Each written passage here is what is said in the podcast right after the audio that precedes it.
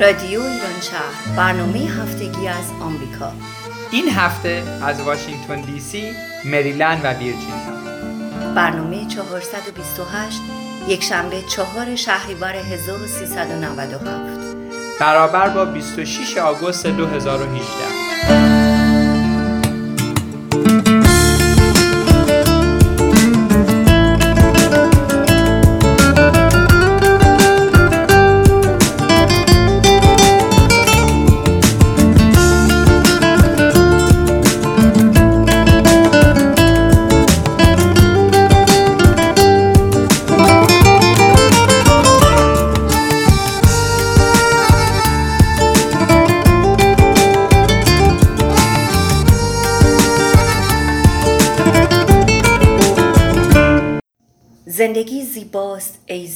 پسند زنده اندیشان به زیبایی رسند. آنچنان زیباست این بی بازگشت که از برایش می‌توان از جان گذشت. سلام عرض می‌کنم خدمت شما. امیدوارم که حال و احوالتون هر جا که هستید خوب باشه. سلام و درود میفرستم خدمت شما شنوندگان عزیز. امیدوارم که این روزهای پایانی تابستان در واقع برای فصل تحصیلی در آمریکا بهتون خوش گذشته باشه و خوش بگذره.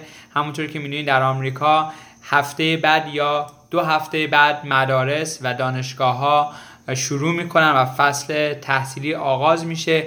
برای همین امیدوارم که بتونی از این آخرین روزهای تابستون حسابی لذت ببرید منم سلام عرض می‌کنم خدمت همه همراهان همیشگی رادیو ایران شهر. امیدوارم که از لحظه لحظه زندگیتون بهترین استفاده رو ببریم. خوشحالیم که با برنامه دیگه از برنامه سری برنامه های رادیو ایران شهر در هومه واشنگتن دی سی در خدمتتون هستیم.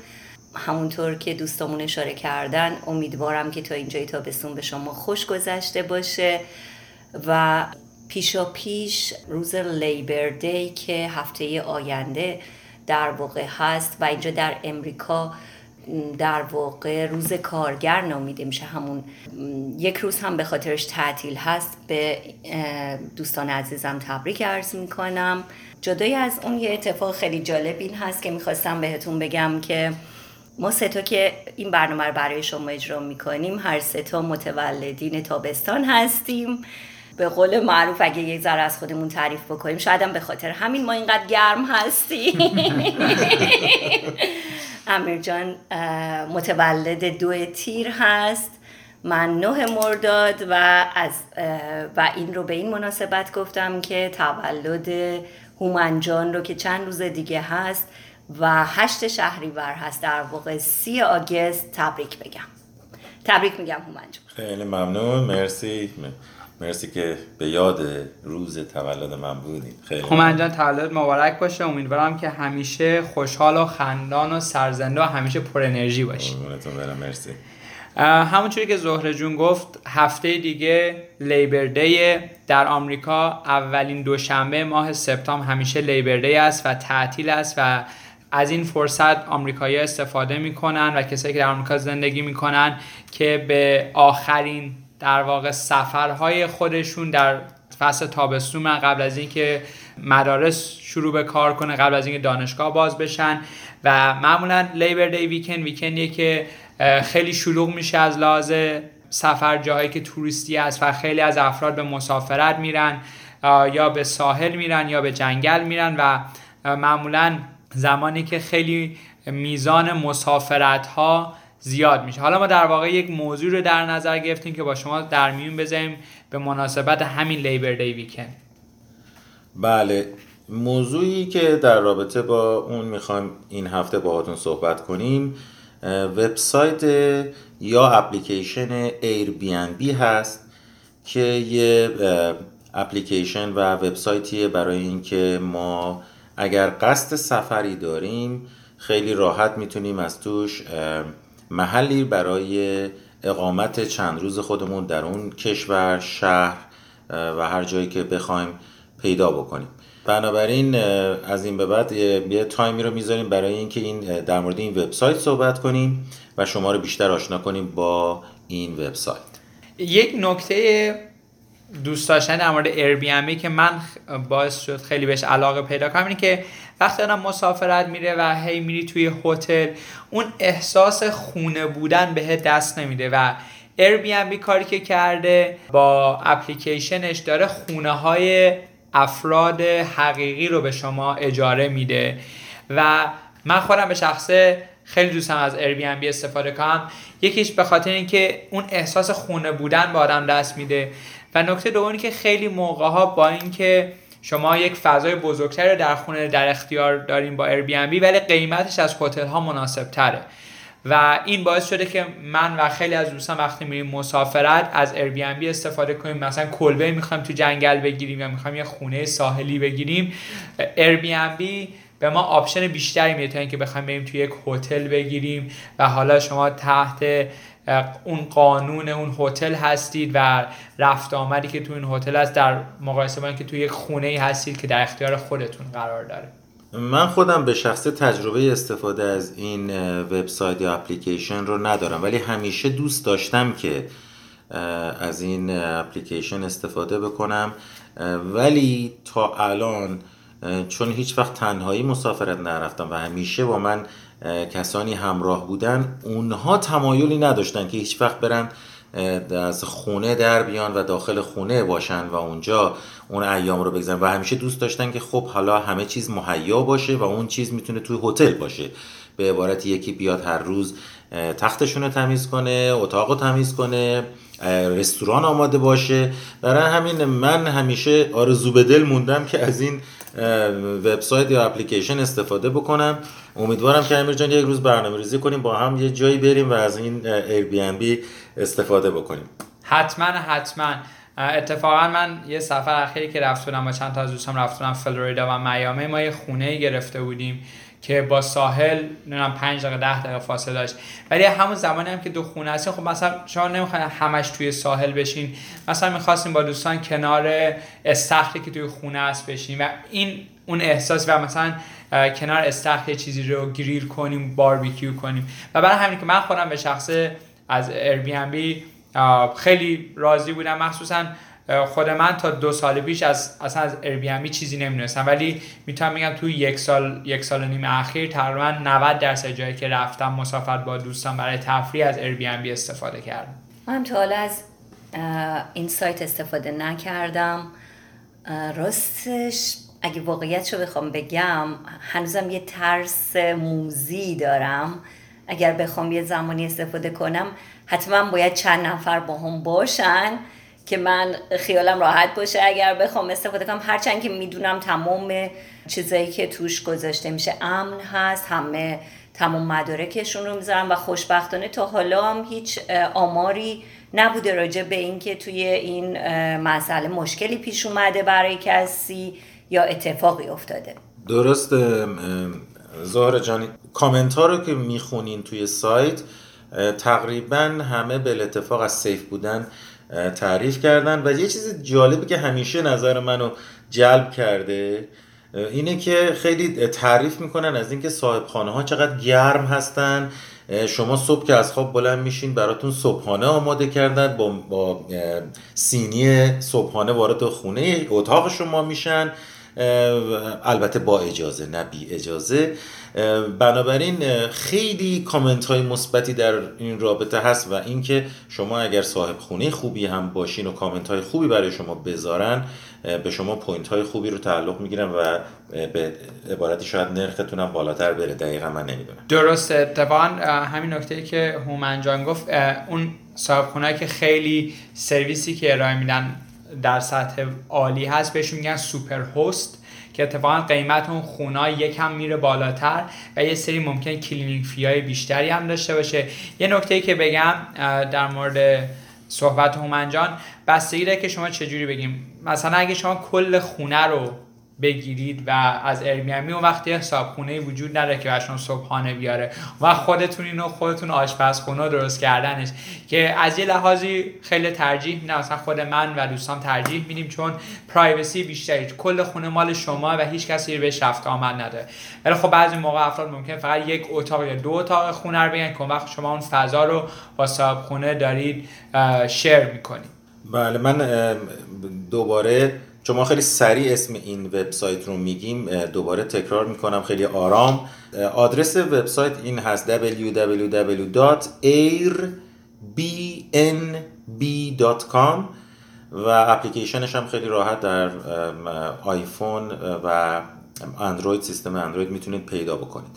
اگر بخوایم یه تاریخچه در رابطه با این وبسایت من خدمتتون ارز کنم اینه که این وبسایت داستانش خیلی جالبه و اون اینه که دو تا جوان آمریکایی یه روزی تصمیم می‌گیرن که اتاق زیر شیروانی خونهشون رو که توش حتی تخت های بادی گذاشته بودن این رو اجاره بدن به هر کسی که خواستارشه.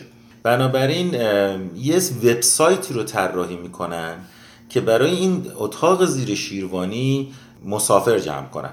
و خیلی جالبه که موفق به جذب سه تا مسافر میشن و خیلی خوشحال میشن از اینکه بالاخره تونستن یه ممر درآمدی رو برای خودشون درست کنن.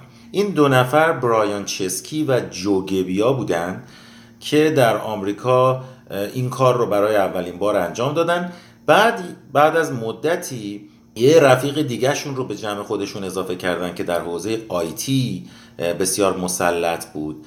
و کم کم این یه نامی رو دنبالش گشتن برای این وبسایتشون به نام Air Bed and Bed Breakfast.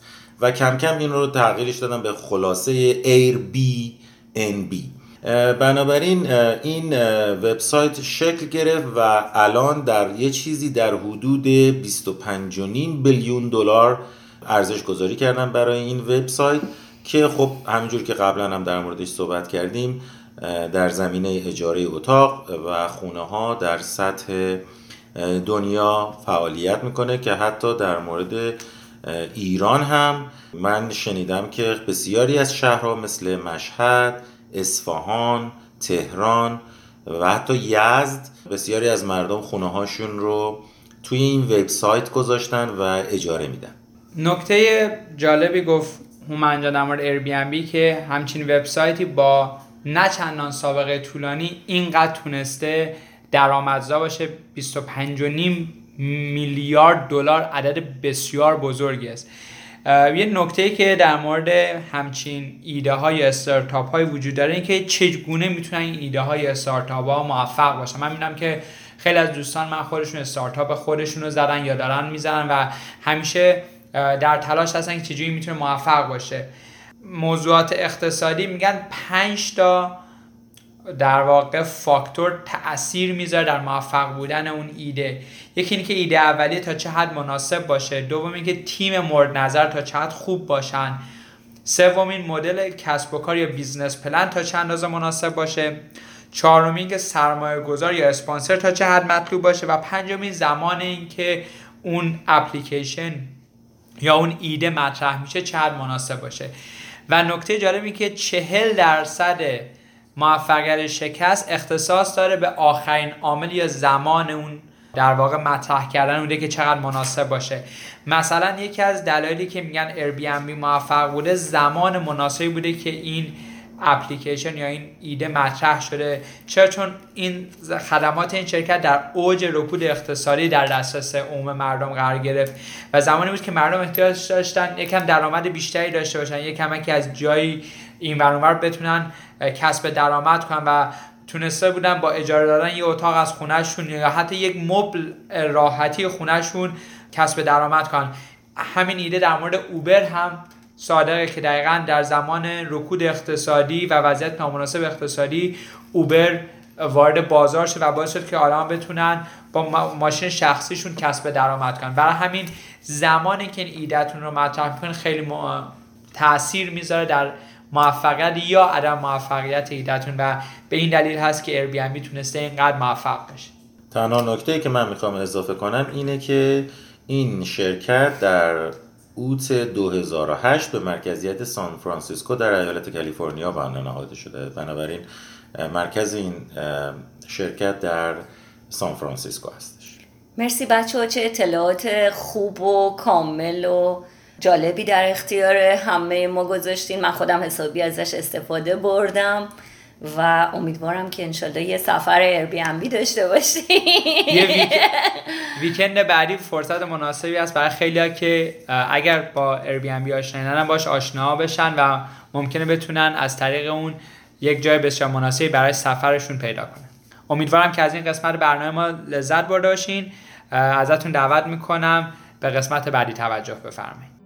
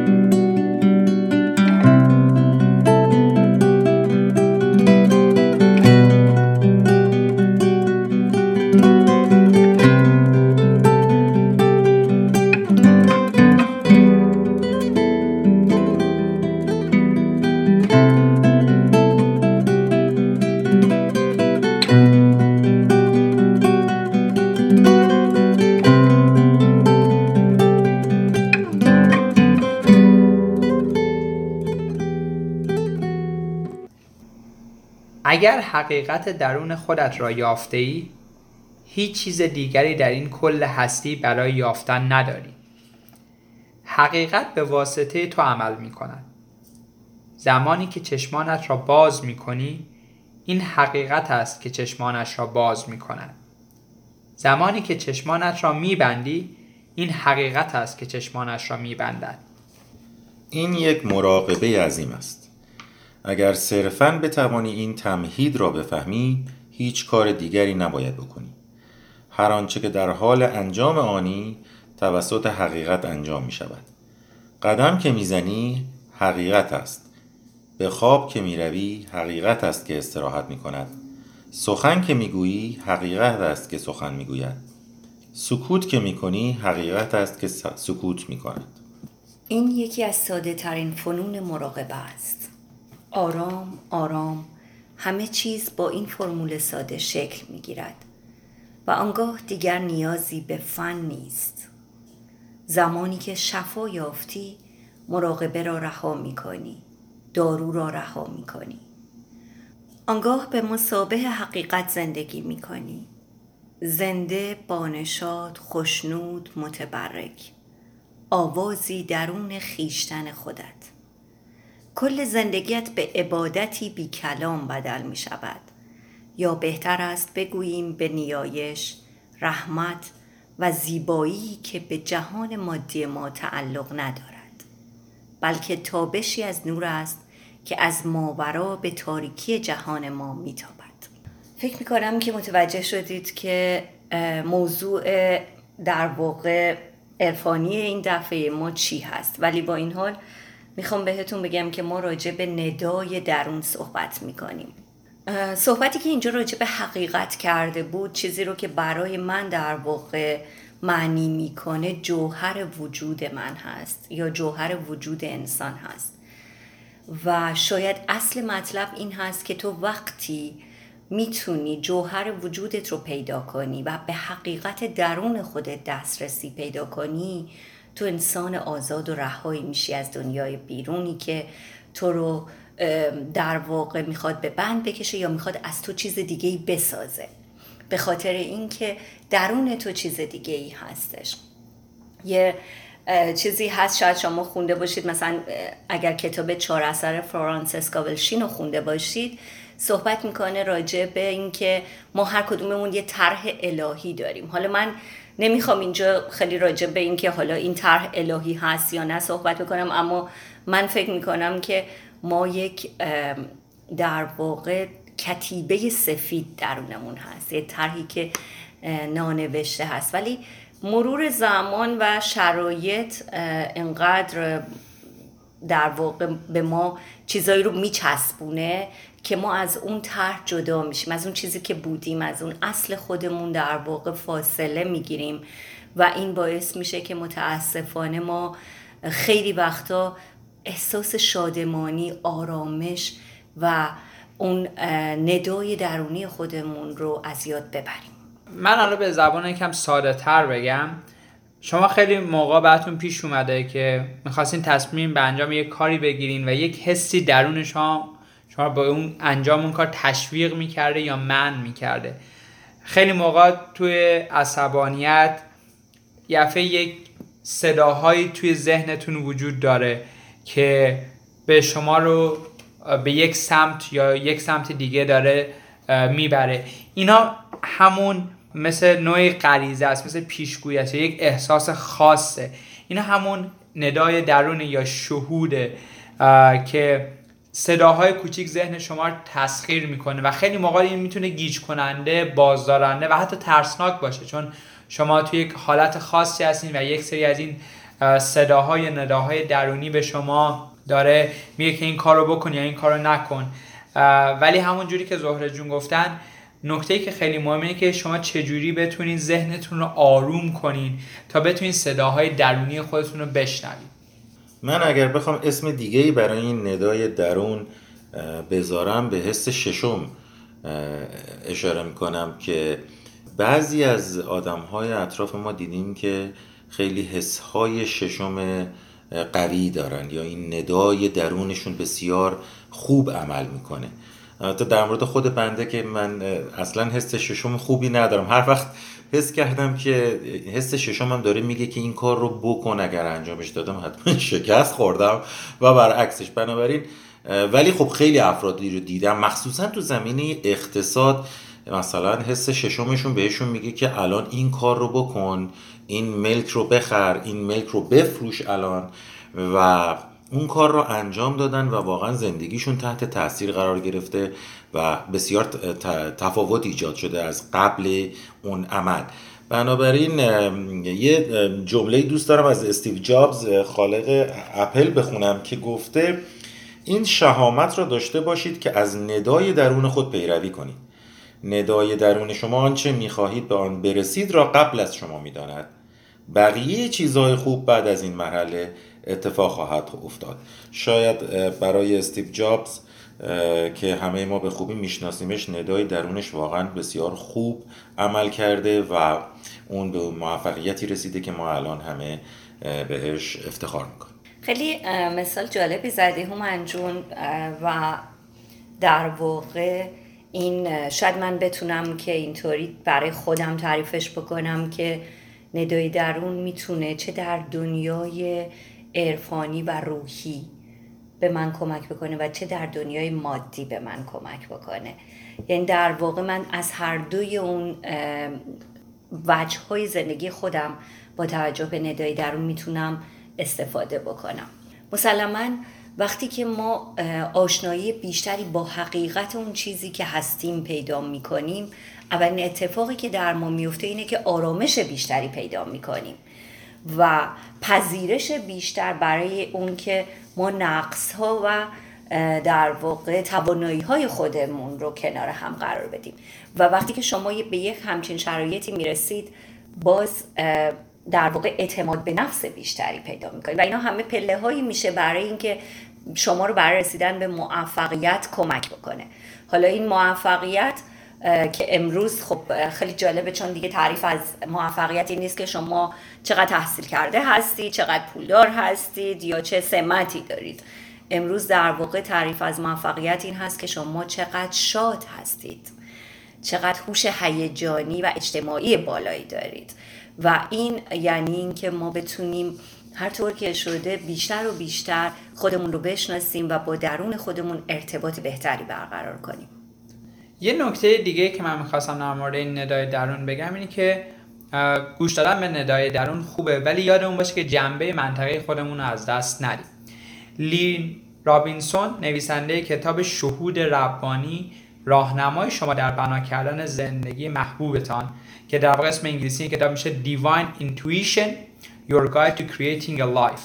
میگه که من هرگز به مردم نمیگم که تنها بر اساس حس درونی خودشون اتکا کن همه ما داره جنبه های اقلانی و منطقی هستیم که وجودشان دلیلی داره. پس به ندای درون خود اعتماد کنید ولی واقعیات را نیز بسنجید. مثلا اگه می‌خواید قصد جابجایی رو می‌خواید یک شهر دیگه برید زندگی کنید و یک احساس خوبی نسبت به اون جابجایی دارید خیلی خوب ولی برین تو اون شهر هم یه گشتی بزنید از هزینه های زندگی امکانات شغلی چون شرایط مدرسه همون چیزاش با خبر شید و ببینید که با توجه به اون اطلاعات آیا همچنان ذوق جابجایی در وجودتون هست یا نه. پس چرا اون که جنبه منطق رو از دست ندید من مقاله ای رو پیدا کردم که خانم مارگی وارل نویسنده اون کتابه و اون مقاله است و گفته که سالها پیش ندای درونم بارها و بارها به من گفت به سفر برو. ولی من پول کافی نداشتم. ولی نهایتا با یه کوله شروع کردم به سفر و در طول این سفر که به نقاط مختلفی سفر می‌کنه با افراد مختلفی آشنا میشه که حضور این افراد مختلف در زندگی این نویسنده مقاله تغییر شگرفی رو ایجاد می‌کنه. و خیلی جالبه که خب نهایتا خودش میگه که من به ندای درونم گوش کردم و نهایتا این سفر رو شروع کردم. و در انتهای مقاله برای اینکه شما رو به ندای درونتون بیشتر رهنمون کنه میگه که شما را دعوت می‌کنم که دو دقیقه در روز زمان بگذارید چشمهایتان را ببندید نفس عمیق و آرامی بکشید و این سوال را از خودتان بپرسید. در این لحظه ندای درون من چه چیزی را می‌خواهد به من بفهماند؟ شاید مدت هاست که درگیر گرفتن یک تصمیم مهم هستم اما بر سر دوراهی ماندم.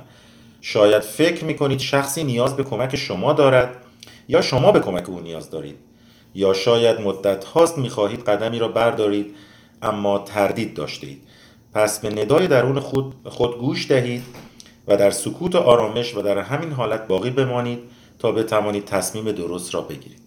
خب خیلی جالب هست اگر که ما راجع به ندای درون خودمونم یه صحبتی کوچولویی بکنیم. من فکر می‌کنم که خب توی مقاطع مختلف زندگی با توجه به شرایطی که آدم داره ممکنه که اون چیزی که بهش گفته میشه متفاوت باشه. اما برای من در واقع یه چیزی هست که به صورت ثابت شاید سال هاست به من گفته میشه از درونم و اون هستش که کتاب بنویس. خب دو سال هست شروع کردم ولی هنوز به نتیجه نرسیده. ولی امیدوارم که به زودی بتونم یک کتاب بنویسم. یک چیزی که من از تجربه خودم میگم یه سی از این کلاس های بهتر زندگی کردن توی ایران شرکت می‌کردم و در واقع در مورد همین ندای درون صحبت می‌کرد. و یکی از بزرگترین چیزها در مقابل ندای درون شلوغ ذهن آدم های این وقت شما ذهنتون خیلی به هم ریخته و پرتلاتون باشه شنیدن اون نداهای درون کار راحتی نیست. و مثلا یک ایده یا یک تکنیکی که مطرح می‌شد به نام کتابخانه ذهن بود. مثالی که بزنم اینه که شما اگر یک کتابخونه ببینید که همه چی مرتبه بلافاصله دنبال اون کتابی که می‌خواید میگردین بر اساس حروف الفا میرین کتاب پیدا می‌کنه و تمام میشه میره. ولی اگر یک کتابخونه وارد میشین که هیچ چیزی سر جاش نیست شما برای پیدا کردن یک کتاب باید ساعت ها وقت بزنید. ذهن ما هم همینه. کتابخونه ذهنتون وقتی به هم ریخته باشه این افکار از یک سو به یک سوی دیگه میرن و باعث میشن که تلاطم و امواج خروشان توی ذهن شما ایجاد کنن. و این باعث میشه که شما اون ندای درونتون اون صداها را به وضوح و به روشنایی تشخیص ندید. و این باعث میشه که خیلی جاها در تصمیم گیریاتون دچار تردید میشین و هی سعی می‌کنید که یک چیزی از ندای درونتون به شما بگه که این کار رو بکنید ولی اون سیگنال رو اون پیغام رو دریافت نمی‌کنید و یکی از مهمترین نکات این در واقع موضوع ندای در اینه که باید سعی کنیم همونطور که اول بحث گفتن که ذهن خودتون آروم کنید آرامش که به خودتون بیارین این باعث میشه که به, به, راحتی که نه حداقل راحت تر بتونین به صداهای درونتون گوش بدین. بسیار نکته خوبی رو امیر جان اشاره کردی و الان تحقیقات و research های مختلف نشون میده که اگر ذهن شما آرام باشه و ذهن شما درگیر تشویش های مختلف نباشه body شما هم سالم میمونه. دقیقا ارتباط بسیار مستقیمی ذهن و روان ما با بدن ما داره. یعنی اگر روان شما آرام نباشه مسلما بدن شما میره به طرف بیماری های مختلف. بنابراین من اینجا می‌خوام که دعا کنم که خدا همه ذهن های ما رو آرام نگه داره و به دور از هر تشویش. مرسی. امیدوارم که همینطور باشه. به اضافه این که از شما می‌خوام که بیشتر به ندای درونتون توجه کنید بیشتر به خودتون نزدیک بشین بیشتر به خودتون فرصت استفاده از لحظات زندگی و لذت بردن از زندگی رو بدید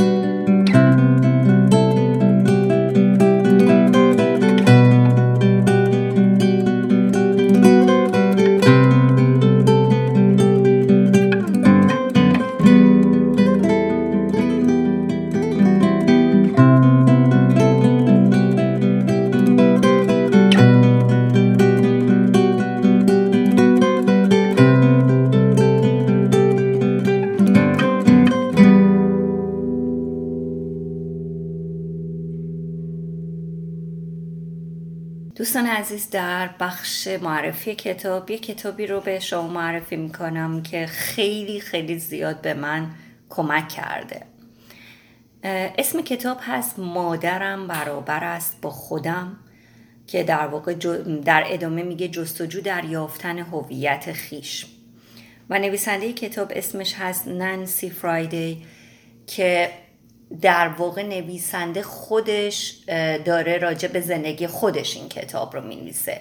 و وقتی که این کتاب رو نوشته خود نویسنده یکی از روانشناسای خیلی بزرگ بوده.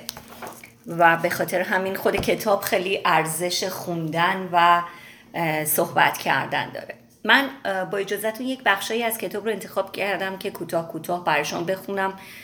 تا یه مقداری شما راجع به موضوع کتاب آشنایی پیدا بکنید و من هم یه توضیحات کوچیکی راجع بهش بهتون میدم. در یه بخشی از کتاب میگه که اغلب اوقات بررسی آنچه واقعا میان ما و مادرانمان جریان دارد بسیار دشوار است. زیرا میانمان فاصله و فضای کافی وجود ندارد. آیا او مادر بدی است؟ آیا من دختر بدی هستم؟ هر دو پرسش چنان تحت فشار عاطفی قرار دارد و داغ است که مشخصا نمی‌توانیم به آنها پاسخ دهیم. این کتاب البته بیشتر از زاویه نگاه یک دختر و مادر همونطور که اسم کتاب هست مادرم برابر است با خودم که یک خانوم هست که کتاب رو نوشته از دیدگاه نگاه یک دختر و مادر در واقع صحبت می‌کنه. در ادامه میگه به عقیده من دلیل دیگر دشواری کار در این است که آنها را به صورت مفاهیم اخلاقی مطرح می کنیم. صورت مسئله ما غلط است. پرسش واقعی این است. آیا در سالهای نخست هر دو به قدر کافی یکدیگر را دوست داشته ایم؟ آیا بعدها از یکدیگر جدا شده ایم که برای ادامه این عشق فضا، هوا و آزادی کافی در اختیار هر دویمان قرار گیرد؟ آیا تماس های تلفنی با مادرمان از سر علاقه است یا نیاز به همزیستی؟ اگر داوطلبانه و با شادی به او تلفن می کنیم و صحبت کردن با او به ما انرژی می دهد این عشق است. اما اگر با سنگینی اجبار و انجام وظیفه با استراب و اثر احتیاج که راه برآوردنش این تلفن ها نیست با چشم گریان با خشم با جبهگیری با احساس گناه دست به تلفن می‌بریم ولو هر روز من باشم تلفن نمی کنم. حتی اگر معیار فرهنگ جامعه برای پرمهر دانستن رابطه مادر دختر صرفا قبض تلفن عریض و طویل باشد. می‌خوام بهتون بگم که خیلی جالبه که در ادامه نویسنده به صورت بسیار بسیار موشکافانه از ابتدای ارتباط خودش از اونجایی که شروع می‌کنه به فهمیدن مادرش تا زمانی که بزرگ و بزرگتر میشه. در شرایط متفاوت سنی راجع به این ارتباط صحبت می‌کنه یه چیز خیلی جالبی که تجربه شخصی من بود این بودش که من قبل از اینکه دخترم به دنیا بیاد من این کتاب رو خوندم و یه نکته بسیار جالبی به من کمک کرد. وقتی که من این کتاب رو خوندم این داشت توی قسمتی توضیح می‌داد که شاید خیلی وقتا این جامعه و شرایط اجتماعی مرد سالار هست که به یه زن در واقع تحمیل می‌کنه که غریزه مادری خیلی غریزه بزرگتری هست از غریزه پدری و به خاطر همین مادرها باید از همه چیزشون بگذرن و یک مادر در واقع بلا عوض عاشق بچه هاشه و باید بلا عوض با عاشق بچه هاش بمونه حتی اگر هر اتفاقی هم بیفته. و در ادامه توضیح می‌داد راجع به مادری که زایمان کرده بود و شرایط متفاوتی رو احساس می‌کرد. بعد خیلی جالب بود که من فکر کنم اینجا یه اشتباه کردم راجع به اینکه گفتم قبل از تولد دخترم نه بعد از تولد دخترم کتاب رو خوندم به خاطر همین برای من جالب بود. چون این نکته برای من باز شد. توی اون چند ماهی که میگذره و من حامله بودم همیشه احساس می‌کردم واقعا یک موجودی در درون من داره رشد پیدا می‌کنه. و احساس می‌کردم که خب من حتما دوستش خواهم داشت به خاطر اینکه من مادرشم و حتما ارتباط خیلی خوبی می‌تونم باش برقرار کنم. اما وقتی که بچه من به دنیا اومد من کاملا به خاطر میارم که وقتی که توی بیمارستان بچه رو آوردن و کنار من گذاشتن انقدر این موجود برای من غریبه بود. انقدر این موجود برای من ناآشنا بود که من نه تنها هیچ احساس عشق و دوست داشتنی نداشتم فقط به خودم فکر کردم که این مال منه این رو من به دنیا آوردم این بچه منه یعنی. و کاملا به خاطر دارم که دو ماه طول کشید و بعد از دو ماه دقیقا یک صبح که من داشتم عوضش می‌کردم. از خواب بیدار شده بود و من لاستیکش رو باز کردم. و اون لبخند زد به صورت من.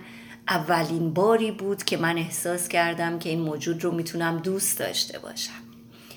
بنابراین وقتی که کتاب رو خوندم خیلی آرامش پیدا کردم. چون که نمی‌تونستم به هیچ کس بگم که خب من تا دو ماه بچم رو دوست نداشتم یا اصلا یک احساس بسیار غریبگی نسبت به بچم داشتم. ولی وقتی این کتاب رو خوندم به من گفت چیزی به اسم غریزه مادری که بخواد تو رو عاشق بکنه. از همون ابتدای یک تولد تا مرگ وجود نداره. در واقع تو با انجام دادن یک سری کارها برای موجودی که در واقع بچه تو هست این احساس دوست داشتن و علاقه رو به وجود میاری و این رو ممکنه در مورد هر کس دیگه هم این کارا رو بکنی این دوست داشتن و عشق به وجود بیاد برای تو. مثلا یه بچه اگر اداپتم بکنی ممکنه که این اتفاق برای تو بیفته که به اندازه یک مادر واقعی بتونی دوستش داشته باشی. تجربه های خیلی خیلی جالبی بود به خاطر اینکه برای من به عنوان یک زن و یک دختر و بعد یک مادر که خوندن این کتاب این چیزها رو همه رو به سوالات من جواب می‌داد. من یادمه که در نوجوانی دختری بودم که خب چون به واسطه اینکه دختر آرومی بودم راجع به خیلی از مسائلم با مادرم صحبت نمی کردم و مادر من بسیار زن پر عشقی بود. و از اینکه خب احساس می کرد من اون نزدیکی کامل رو باهاش ندارم رنج می کشید من کاملا یادم هستش که وقتی که این کتاب رو خوندم حدود سی سالم بود. مادرم اون موقع توی کانادا پیش خواهرم بود و من زنگ زدم به مادرم و بهش گفتم که من کاملا شما رو الان در اون شرایط درک می‌کنم و معذرت می‌خوام از اون فاصله ای که بین خودم و شما ایجاد کردم و چقدر شما برای من عزیز و دوست داشتنی هستید و چقدر خوب شد که من فهمیدم که هیچ چیزی وجود نداشته توی رابطه عشق ما بین من و شما که من بخوام اون رو از شما مخفی بکنم و باعث بشه که شما نسبت به من احساس ناراحتی یا مثلا دوست نداشتن بکنید. یه نکته خیلی خوبی زهره جون گفت. من گفتم که یکی از تجربه خود من و خواهرام به عنوان حالا از سمت فرزن بررسی کنیم که در سنین کودکی که هستی وابستگی تو به مادر بیشتر به خاطر نیازی که تو به مادر داری حالا در سنین طفولیت چی وقتی 4 5 سال 6 7 سال میشه نیاز تو به مادر یک وابستگی نوع خاصیه که بیشتر به خاطر اون فراهم کردن نیازهای تو رابطه. بعد کم کم که وارد زمان نوجوانی میشی اون زمانیه که تو داری وارد ترانزیشن بلوغ میشی و اونجایی که رابطه افراد معمولا با مادرشون یا پدرشون دچار یک سری تغییر و تحولاتی میشه. من خودم یادم میاد که توی اون دوران نوجوانی الزاما نزدیکترین رابطم رو با مادرم نداشتم و همین رو برای خواهرای خودم هم دیدم. و بعد کم کم که میگذره نوع نگاهت عوض میشه و اون وقتی که قدر حرفای مادرت کارهای مادرت رو بیشتر می‌دونی. الان خود من با اینکه خیلی فاصله از مادرم هزاران کیلومتر فاصله داریم. ولی همیشه سعی می‌کنم که حداقل یه روز در ازش خبر بگیرم و وقتی بهش سنگ می‌زنم با اون عشق با اون علاقه با اون چیزی که زهره جون اول صحبتش گفت از روی تحکم یا اجبار نباشه از روی عشقتون باشه. و نکته که می‌خواستم بگم برای شنوندگانی که توی سین نوجوانی هستن نسبت به رفتارهاشون یه کمکی بیشتر فکرم چون مثلا من خود من اینا رو به خواهرای خودم می‌گفتم. ولی خب تون سن سخت درک کردم براشون. همیشه تون سنین نوجوانی شما توی یک رابطه خیلی خاصی با والدینتون قرار می‌گیرید به خاطر اون بلوغی که داره برای شما شکل می‌گیره و فکر می‌کنید که شاید شما همه چیز رو بهتر از والدینتون می‌دونید. همیشه رابط با پدر مادر در اون سین است که خیلی استحکاکش بیشتر میشه.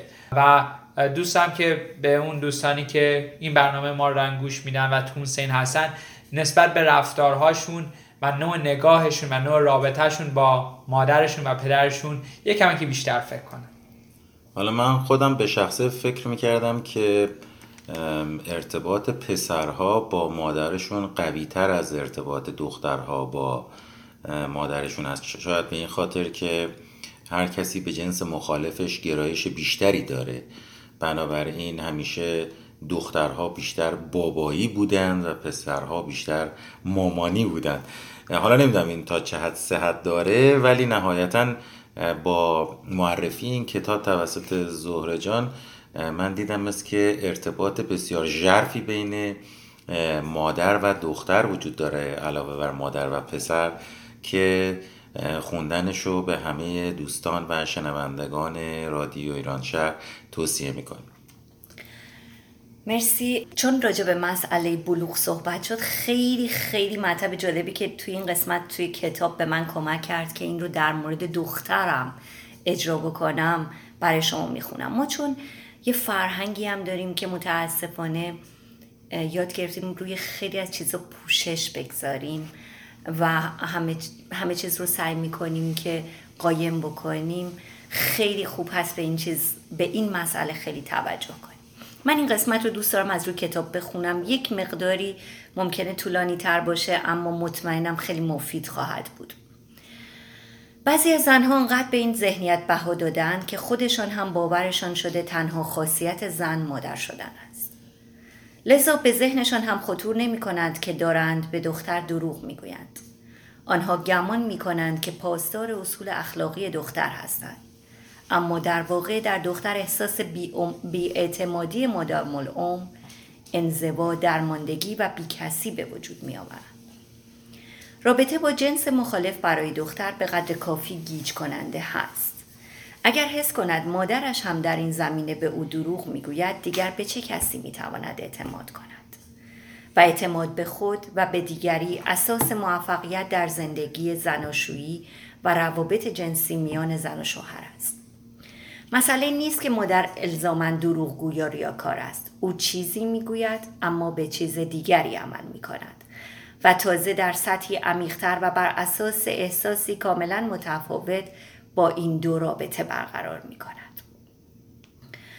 اغلب ما یاد گرفته ایم با این بخش های سگانه اطرافیانمان کنار بیاییم و علا رقم این سگانگی یکدیگر را کامل و یک پارچه ببینیم. در مقام دختر آنچنان ششدانگ حواسمان متوجه مادر است که او را در بست میپذیریم و هر سه بخش متناقضی را که در او می‌بینیم در ذهنمان یک پارچه می‌کنیم حالا اون سه بخش چی هست؟ بخش اول دیدگاه. دیدگاه آن چیزی است که به زبان میآوریم. تأثیر خارجی که بر دیگران می‌گذاریم و وچی از ما که سریعتر از باقی وجوهمان تغییر می کند دیدگاهمان است. دیدگاه ما غالبا بازتابی است از عقاید عمومی کتابهایی که خانده ایم آنچه مورد قبول همپالکی هایمان است. مادری معتقد است دخترش در قفلت نسبت به مسائل جنسی رشد نخواهد کرد.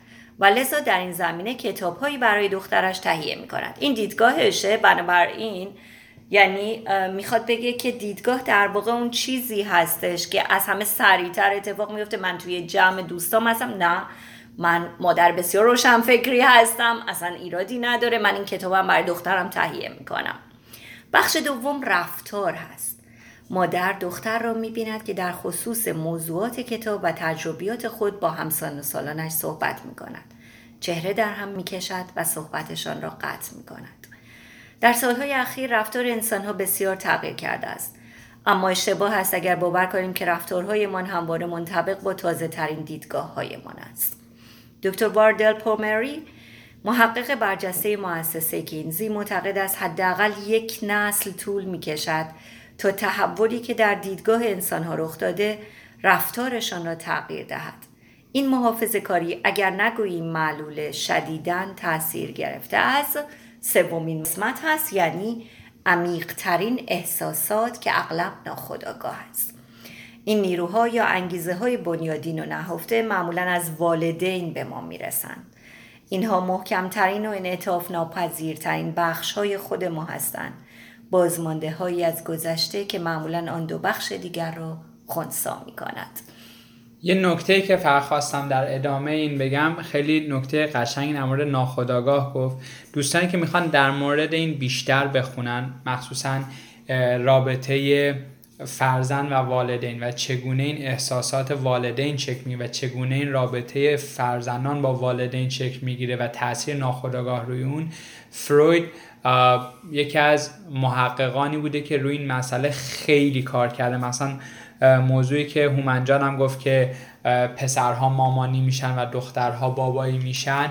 فروید روی اون هم کار کرده و از زمیر ناخداگاه و خداگاه این موضوع رو بررسی کرد. برای دوستانی که می‌خوان بیشتر این زمینه از لحاظ روانشناسی واکاوی کنن بهشون بیشتر که کتاب های فروید و مقاله فروید رو تو این زمینه بخونن.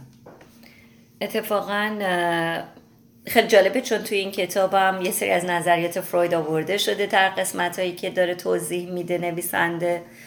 من خوندن این کتاب رو به هر مادری و به هر دختری پیشنهاد می‌کنم و کتاب کتاب بسیار خوبی هست برای اینکه نه تنها ارتباط ما رو با در واقع زنانی که زندگی ما رو ساختند محکم و کامل می‌کنه باعث میشه که ارتباط ما رو با دنیای اطرافمون هم کامل بکنه.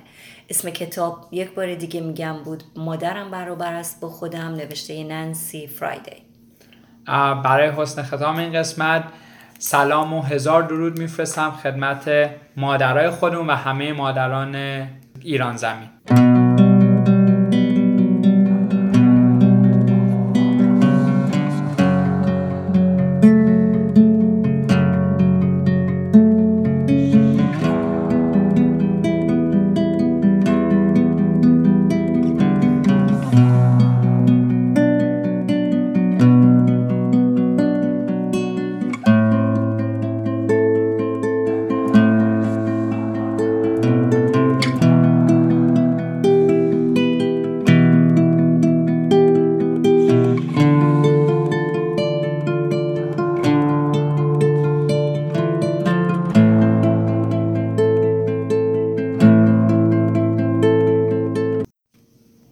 حسن ختام برنامه شعر زیبایی از سیاوش کسرایی رو براتون در نظر گرفتیم به اسم شعر درخت که از اشعار معروف این شاعر بزرگ هست و امیدوارم که خوشتون بیاد.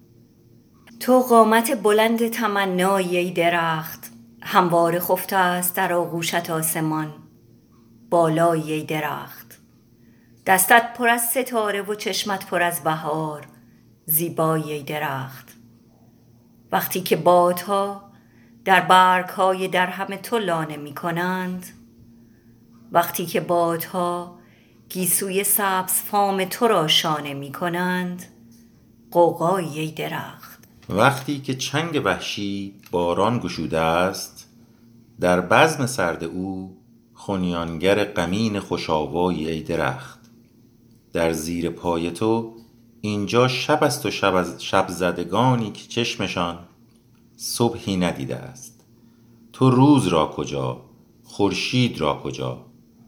در دشت دیده غرق تماشای ای درخت. چون با هزار رشته تو با جان خاکیان پیوند می‌کنی پروا مکن ز رعد. پروا مکن ز برق که بر جای ای درخت. سر برکش ای رمیده که همچون امید ما.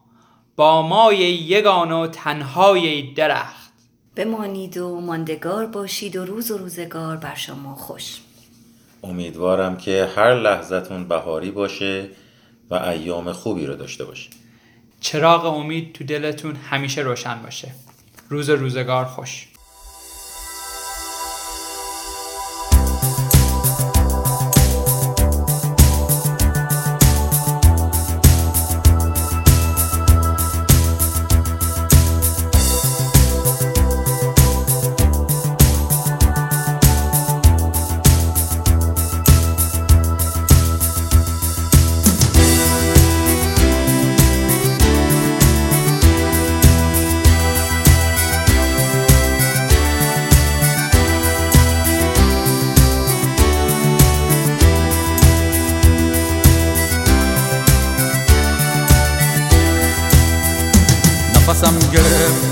شهر در این حسار بشکن در این حسار جادویی روزگار بشکن.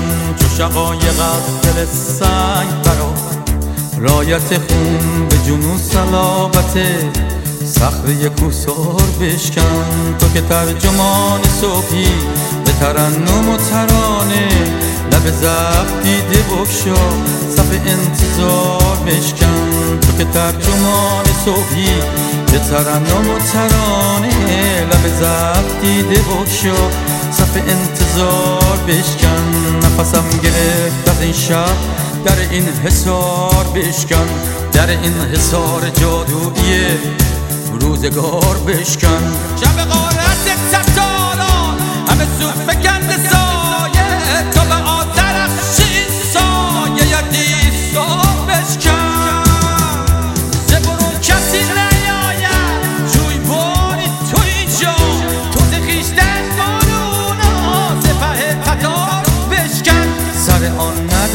ندارد امشب که برای آفتابی تو خود آفتاب خود باش و تلسم کار بشکن. به سرای تا که هستی که سرودن است بودن. به ترنمی دژ وحشت این دیار بشکن. نفسم گرفت از این شهر در این حسار بشکن. در این حسار جادویی روزگار بشکن.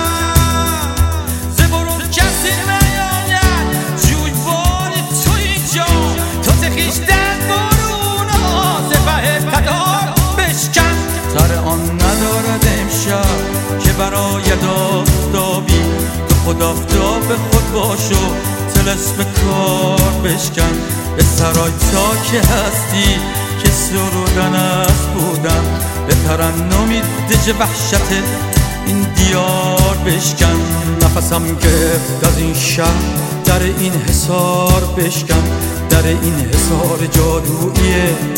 روزگار بشکن نفسم گرفت از این شهر. در این حسار بشکن در این حسار جادویی. روزگار بشکن. چه شبای غفر سنگ برا رایت خون به جنون صلابته صخره کوسار بشکن. تو که ترجمان صبحی ترنم و ترانه. لب زخم دیده بخشا صف انتظار بشکن. تو که ترجمان صبحی به ترنم و ترانه. لب زخم دیده بخشا صف انتظار بشکن. نفسم گرفت از این شهر در این حسار بشکن. در این حسار جادویی روزگار بشکن.